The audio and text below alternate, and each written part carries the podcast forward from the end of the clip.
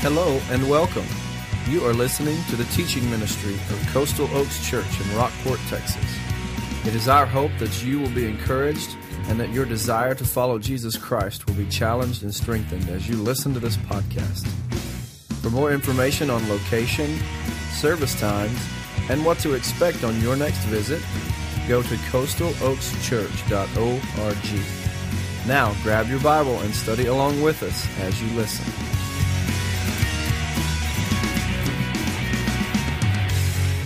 Can be seated. I invite you to open your Bibles to Acts chapter 16. Acts chapter 16. We'll begin in verse 6 in just a minute. In the movie Mr. Holland's Opus, it tells the story of a struggling, frustrated composer. He's trying to live out his life and write this opus that's going to be the crowning achievement of his career as a composer. And things are difficult, so he takes a job as a school teacher just to make ends meet to provide for his family, but his passion and his heart is to do this opus, to compose this wonderful piece of music. And he goes to school and he puts in a half hearted effort and uh, just really goes through the motions. And he ends up being there for over 30 years. And when it's all over, the movie wraps up with a, a look at how the, the students over those 30 years have been impacted by his life. Had they not been impacted if he had gone on and been a composer, but he was a teacher instead. His life took a different turn and ended up in the movie impacting lives. Well, I want us to look at one of those God ordained, God appointed, God divine detours in the lives of some missionaries in the New Testament and how God used it for his glory and ultimately for our good. Acts chapter 16, verse 6. The they here is speaking of Paul and Silas, his missionary team. They've taken on Timothy at the first part of uh, chapter 16. So the, the three of them are now going on this missionary endeavor that Paul has planned. It's the passion of his heart. They went through the region of Phrygia and Galatia and were prevented by the Holy Spirit from speaking the message in Asia. By the way, that Asia is not the continent Asia. It's, uh, it's uh, the area of Bulgaria, Romania, going up into Russia. It was a, a province of the Roman Empire called Asia at the time. Isn't that interesting? They were prevented by the Holy Spirit from taking the message there. Verse 7 When they came to Mysia, they tried to go into Bithynia, but the Spirit of Jesus did not allow them. That they are headed this direction, and the Spirit prompts them to go another way, and they go the other way, and then the Spirit stops them again.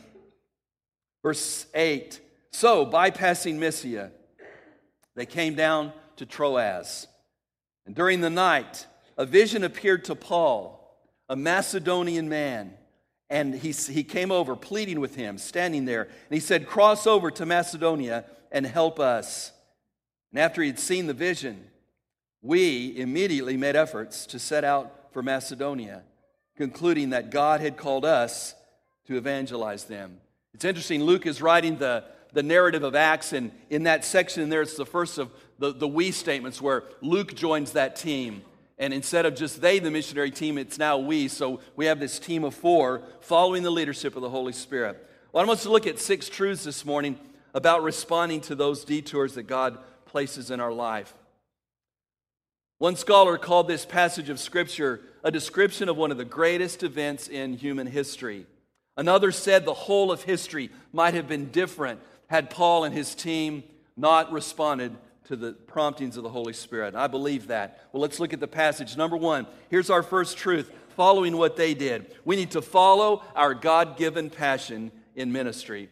First thing to do, if we're going to respond and be used of God in a great way, we need to follow our God given passion in ministry. Paul's passion was to take the gospel to that province of, in Asia, to, to go to the north, and ultimately what would end up being Russia, the Ukraine. That, that's, that's where Paul's passion is to go. And he's following his passion. He's, he's set his heart and mind on that. He's gathered this missionary team and he's going.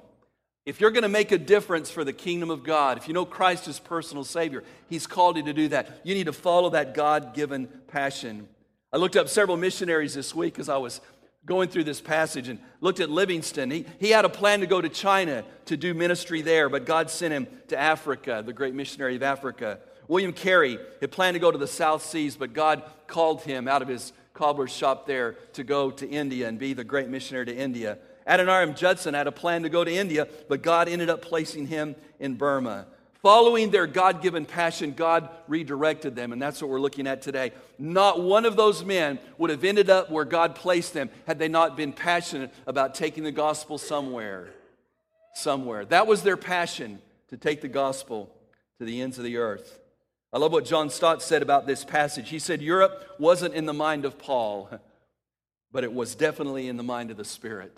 See, because this is where this great turn takes place. Instead of going to the north or instead of going, going off into the Russia, the, the gospel comes to Europe. It jumps continents there and comes to what ultimately would be the, the heartbed of Christianity and then ultimately impacting us.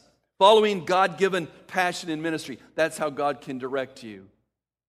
If you're just standing still and the Lord wants to direct you, He's going to have a difficult time if God could ever have a difficult time in anything, but you know what I'm saying, about nudging you. If God is saying, I will nudge you to the left or to the right as you walk, and I'll direct your path. If you're not walking, he's gonna, it's not going to be possible. You're just going to stand there and get bumped around. But if you step out and you begin to follow the passion God has placed in your heart, God will direct you. So here's the second thing that he and his missionary team did that we need to do. As we're following that God given passion, there's an openness there to seek God's will as you serve. To seek his will as you serve. This is not just uh, locking ourselves in our room and praying, oh God, do something great with my life. One of these days, God, I pray that you would do something great with me. This is actively engaged in ministry as you serve you're seeking the mind and the will of God. That's exactly what Paul and his team is doing. They're, they're seeking the Lord's leadership. And, and I cannot imagine, uh, and everybody, uh, scholars have all tried to figure out what, it, what God did in verse, uh, verse 6 there for the Holy Spirit to prevent him from speaking. And what he did in verse 7, how God's Spirit allowed him, told him not to come and go that way. We don't know how God directed but it was as they were going and serving, they were open to the Spirit of God. And can you imagine that team saying, okay, we feel called to do this, and they show up, and God is saying, no, not here. Well, we figured that one wrong.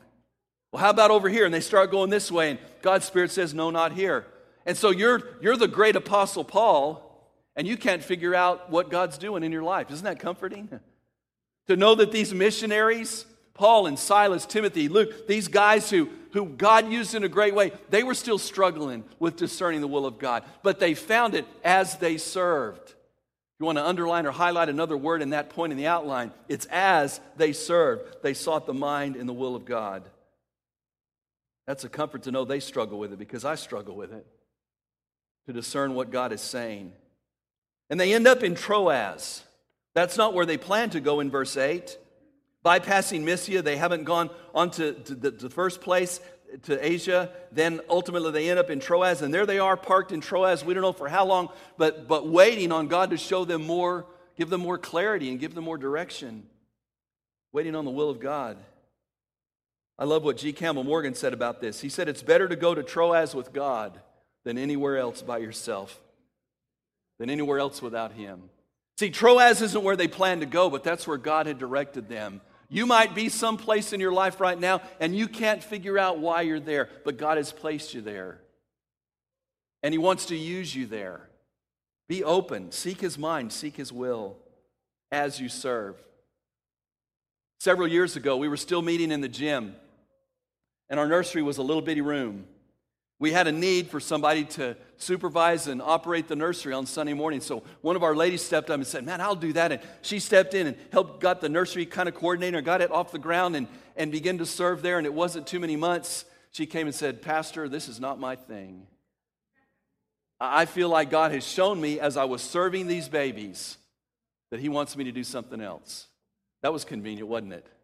No. No, I really believe knowing her that that's exactly what God was saying. But you know how she discerned God's will? She was serving. Some of you sit back, one of these days, God's going to hit me with a lightning bolt and I'll know what to do for him. I, I don't want to sit there and get hit by a lightning bolt, do you? I'd rather be moving so he can kind of nudge me a little bit. Some of you might need a kick. But be in ministry, be doing, serving. And seek his mind, seek his will. That's exactly what they were doing. They end up in Troas and, and begin to, and they're in this midst of prayer seeking the Lord, begin to get more direction and leadership from God. Follow what God's called you to do, what you sense in your heart, it's your passion to do. Secondly, seek his mind and will as you serve. And thirdly, trust in God's guidance. Trust in his guidance. Some scholars have called this double guidance know and go. You ever get that? You're walking this way? No, not that way. Okay, Lord. What about over here? No, not over there. Okay, Lord. What about over here? Yeah, come on over. Have you found that's the way God works in your life? And you look at that opportunity that was, we use this term closed door. We look at that opportunity where there was a barrier or a, or a don't go here or, you, or the people aren't open there and you, you say, oh no, I'm never going to step out in faith and do this again. I'll never volunteer for that position again. I just, it, it wasn't working. Instead, it could be God saying, not here, there. Not now, then. Trust His guidance. His timing is always perfect. We'll say more about that in a minute. See, God was preparing hearts. The rest of the chapter shows some of the greatest stories of the New Testament that we learned when we were kids happened because Paul and his missionary team stopped in Troas and listened to what God was saying. And a man from Macedonia in that vision begins to prompt them to come over and help us. Listen, we need to rejoice when God says no, as well as when God says go. We need to rejoice when there's a roadblock, because it is a most likely a God ordained roadblock in our lives. Those missionaries are standing at the threshold. At the time, it was all the Roman Empire, but they were in our day and time on one continent, about to go to another. Listening, sensitive. And there the call comes over from Macedonia. The man says, Come over. He's pleading, the Bible says in verse 9, pleading with him. Cross over to Macedonia and help us. Come over here to this province because that's where we are ready.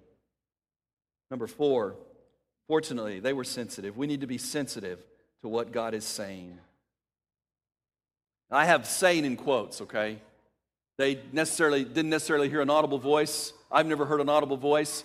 Paul saw a vision. He communicates it with the team apparently because the Bible says after he had seen the vision in verse 10, we immediately made efforts to set out and sail to Macedonia. There was a a, a, consensus as the team came together and Paul shared, This was my heart. This is what I saw last night. And the team said, Yeah, that must be exactly what God's doing. It, and, and again, he says, We made efforts immediately in verse 10. We made efforts and set out because the Lord had called us. Be sensitive to what God is saying.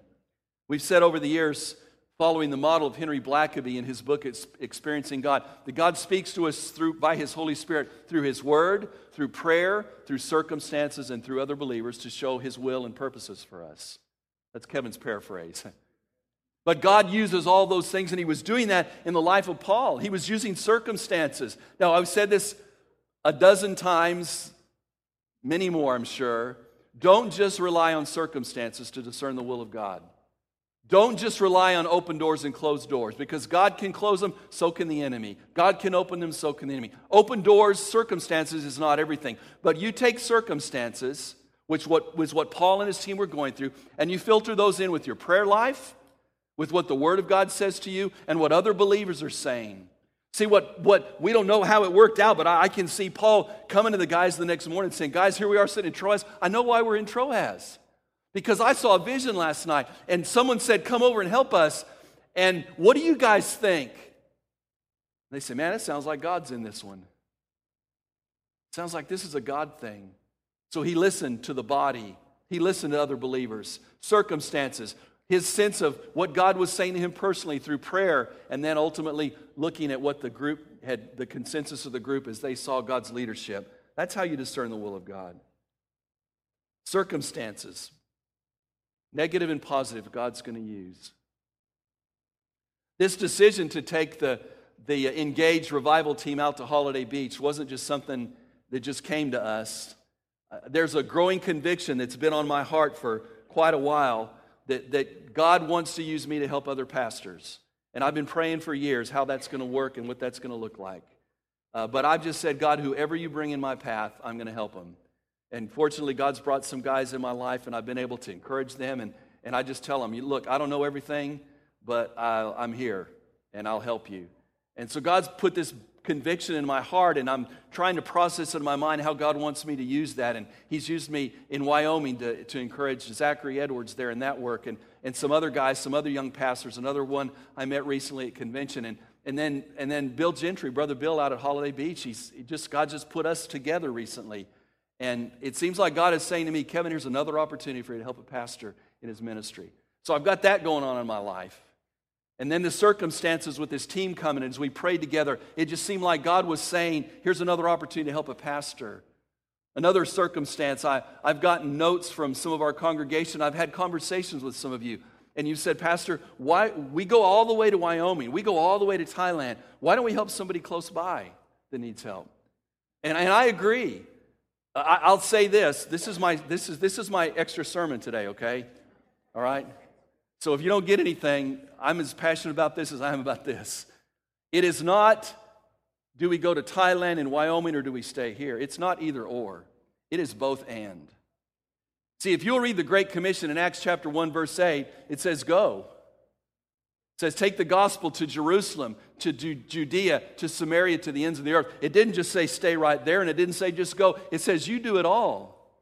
We're trying to reach our community. We're trying to reach our state. We're trying to reach our nation. We're trying to reach our world. So it's not either or, it's both and, okay? But part of one of those ands is here's an opportunity to help someone locally, help a church.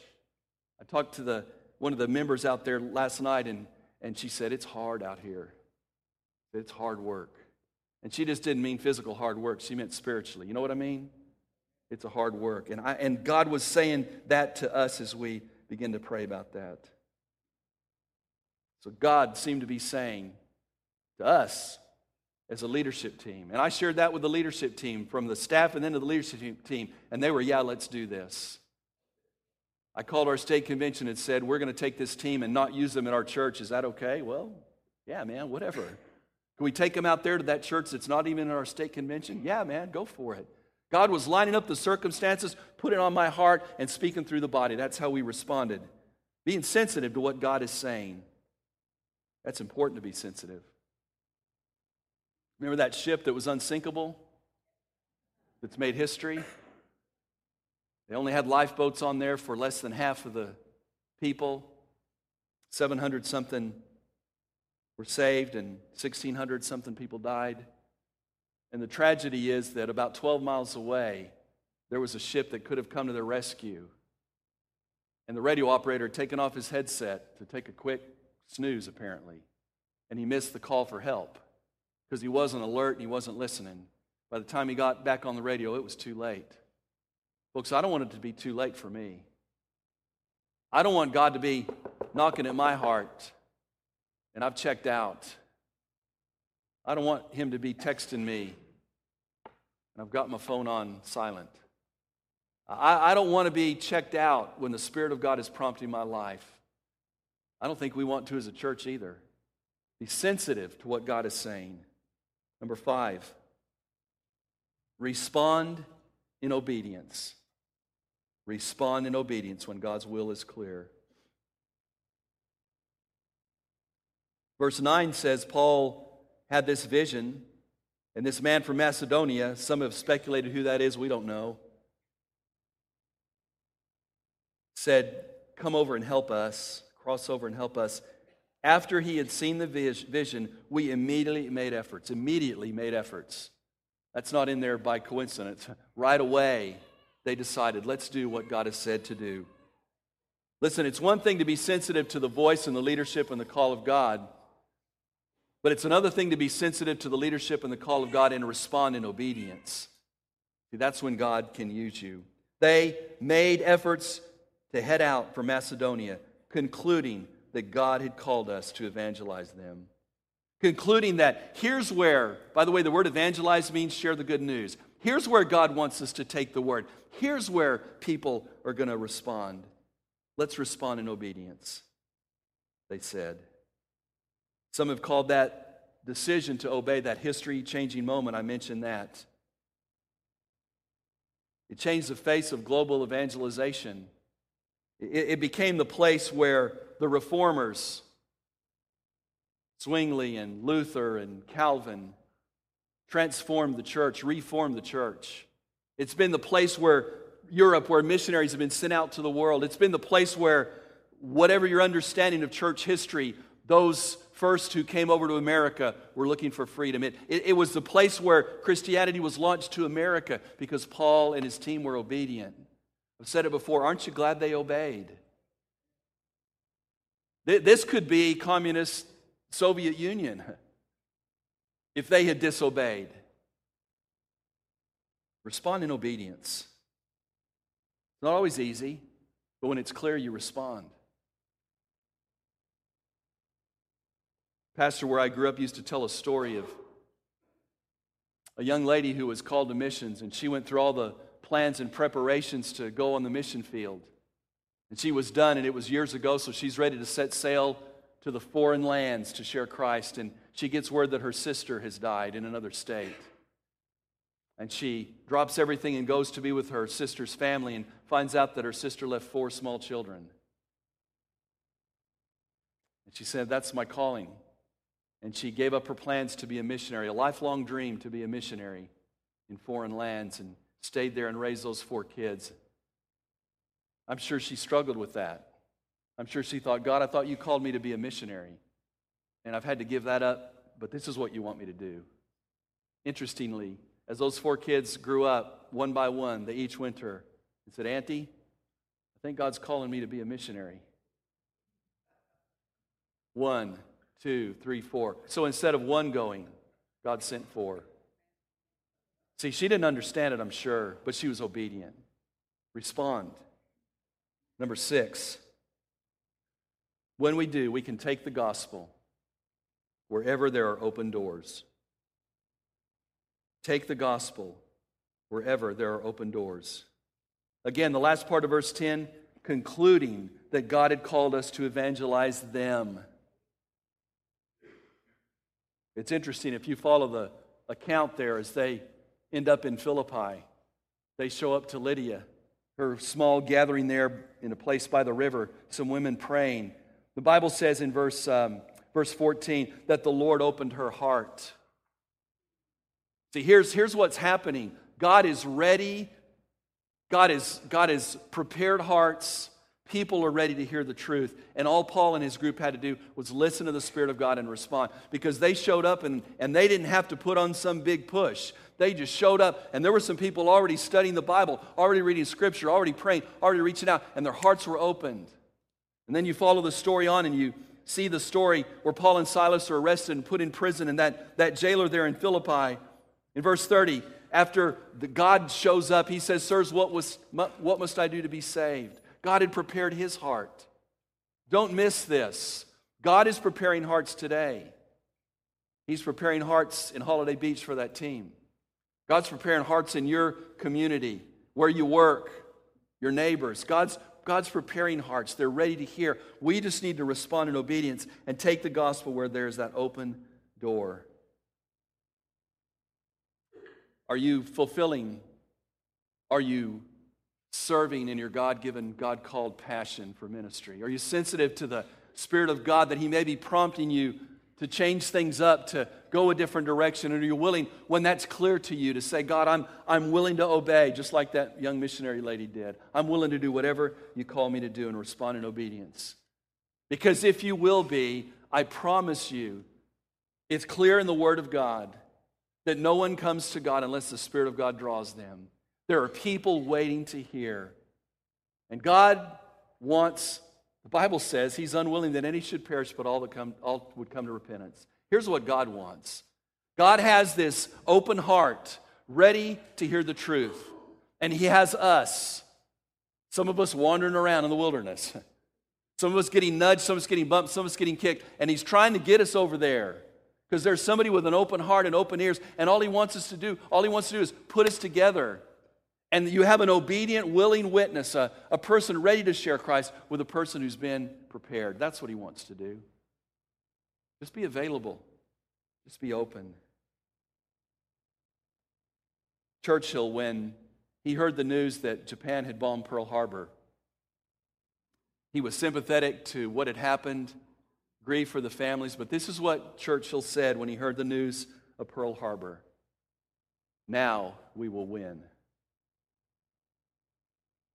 Now we will win. See, because he saw that once America put full effort into the war, there was no stopping the Allies. He's, in, in a sense, he was saying this is a, this is a history changing moment. Japan bringing America in to that degree into the conflict. Now we will win. Let's don't miss those history changing moments. Let's don't miss that opportunity when God wants to change someone's life and eternity through us. Those God given detours. Let's respond. Will you pray with me?